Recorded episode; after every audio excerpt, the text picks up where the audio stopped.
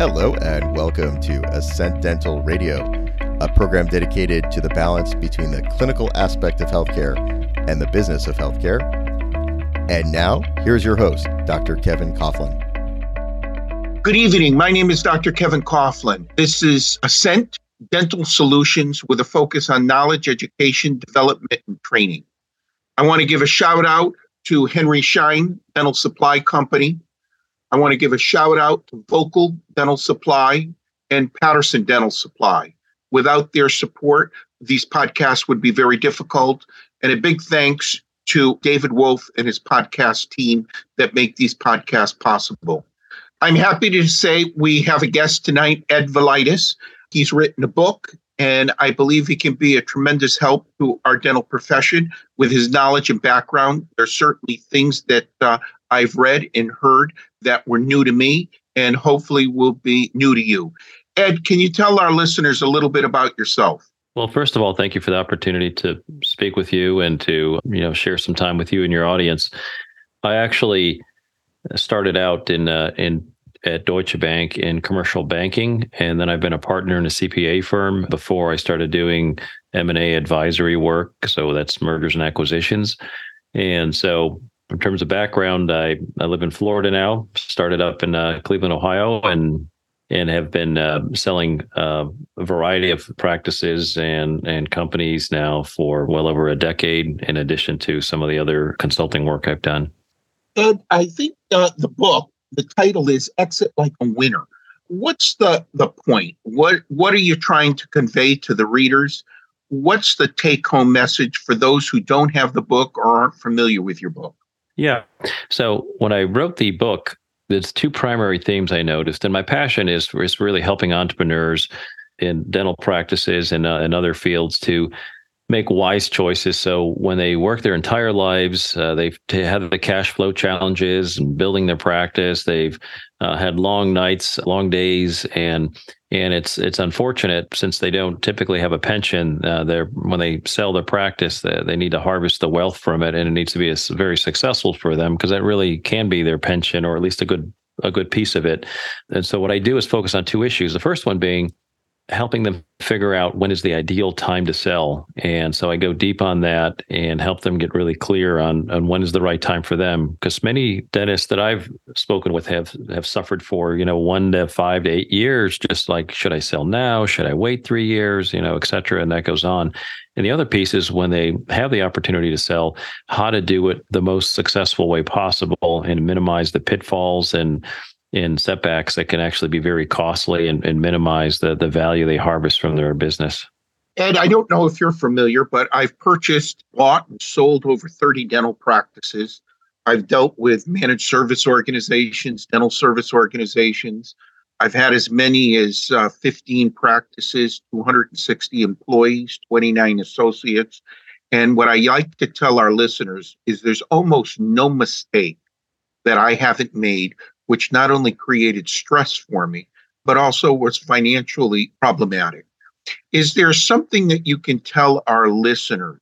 Something about, let's say, an unsolicited letter of intent. Sometimes uh, we dentists, particularly in our late 40s, 50s, and 60s, these companies know that we're probably looking for some kind of exit strategy. Are there some red lights? Are there some issues that we should be prepared or consider uh, when we get an unsolicited offer. I'm glad you bring that up because that certainly is a is a very important consideration. It can always be flattering to have uh, received an LOI, which means you know someone finds my my practice attractive, they want to buy it, and so that can be initially appealing. the The major downsides to that are one, it's not a competitive environment, so you have one buyer who in most cases is asking you to take your practice off the market or give them an exclusive for some period of time while they do their due diligence and determine if they want to purchase it. So you don't have any perspective as to what the true value of the practice is. So, Ed, when you were discussing these issues with our audience, I think basically what you're trying to inform us is that with more competition, there's a greater likelihood that the offers will probably be more competitive and better. And for our listeners, there could be a concern of taking your practice off the market while a potential purchaser is doing their due diligence. Would you agree with that?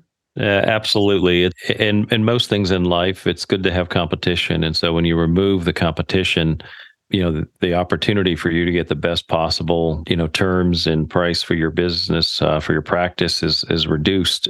And it's something that professional buyers want to do. They want to isolate you take you off the market have you tied up in a LOI that prevents you from taking and considering other offers. For them it's a big advantage. And you also have to look at it from their perspective as as most dentists unlike yourself may sell the practice once in a lifetime and so they're not familiar with the entire process of exiting and how to do it. And so the professional buyer who maybe has bought in 20, 30, 40, 100 practices or more, they're a distinct advantage. And so it's to their advantage to have you in a in a letter of intent uh, by far. You know, they're you know you're one and done, and they're on their 75th acquisition. That's a good segue, Ed. I believe you're a CBI, a certified business intermediary. Is that correct? Correct. And I actually was not familiar with the term or the title. Can you tell our listeners some of the advantages of working with the certified business intermediary and what some of the statistics show us that by dealing with someone with those skills, background, and training can help that individual who's thinking about some kind of exit strategy? Yes, uh, the the, fir- the first and probably most significant will be uh, then generally the practices will sell for twenty percent uh, higher than they would if you hadn't used um, a CBI, you know, professional, skilled and trained in uh, in selling and representing you. Because when you sell a business, it's a very confidential process. Confidentially is utmost um, and you certainly don't want um, you know your patients and the general community all having conversations that you plan on selling soon. So we can keep it confidential.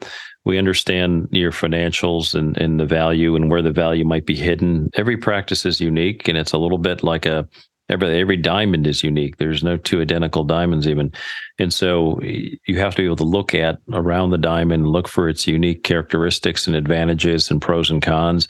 You may be located on the, in a beach community, and that may be a huge advantage and give you higher multiples just because of the quality of life you offer for the new owner who's acquiring your practice. Whereas if you have a small practice in West Virginia, for example you would potentially uh, receive less for your practice because of the location, even if the financial numbers would indicate it should sell for an equal price uh, as to one located in a more favorable location, like a beach community, for example.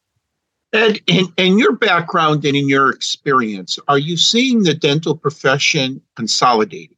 Are you seeing more of what I refer to as managed service or managed support organizations generally financially backed by venture capital groups. Do you find that's growing? And what are your thoughts on that? It's it's growing, you know, tremendously, and I am uh, aware of dentists who are specifically taking their practice. Maybe I traditionally had had uh, two dentists and, and four chairs, and growing it out to you know eight or ten chairs and adding a couple additional dentists so that they they look attractive to these managed uh, providers these private equity groups. And so they want a certain size in terms of ebitda and, and numbers and cash flow to make it viable for them. So that is one option for an exit strategy if you have time is to say well i need to to go to the next level so that i can look at my retirement uh, needs and what I hope to do with that cash flow when I exit and make sure that it uh, you know meets meets your objectives. So that's a good reason to get a business practice uh, valuation done. You know, at at this early in the process, so you really understand what the numbers look like realistically before you go to before you decide when and how to sell. And I've had other guests on my podcast, and I've heard uh, numbers of 10, 12 times EBITDA, six times EBITDA seven times EBITDA. Is that just generally because some of it is a little bit of luck?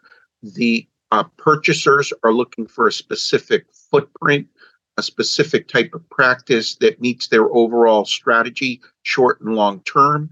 Is there something that you could tell our audience tonight that you would recommend that probably would set them up significantly to be get the best investment or best return on their time and effort over their uh, dental career?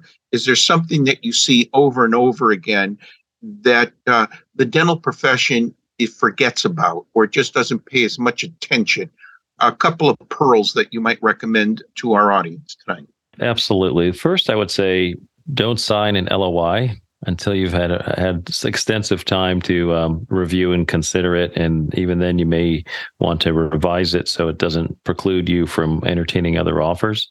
Two would be getting an uh, opinion of value, which is similar to getting an appraisal on your practice. Um, it's much less expensive, but it allows you to determine what the market value will be unique to your practice. And there are different aspects based upon your geography who you're serving you know many other factors you know the equipment et cetera how you operate.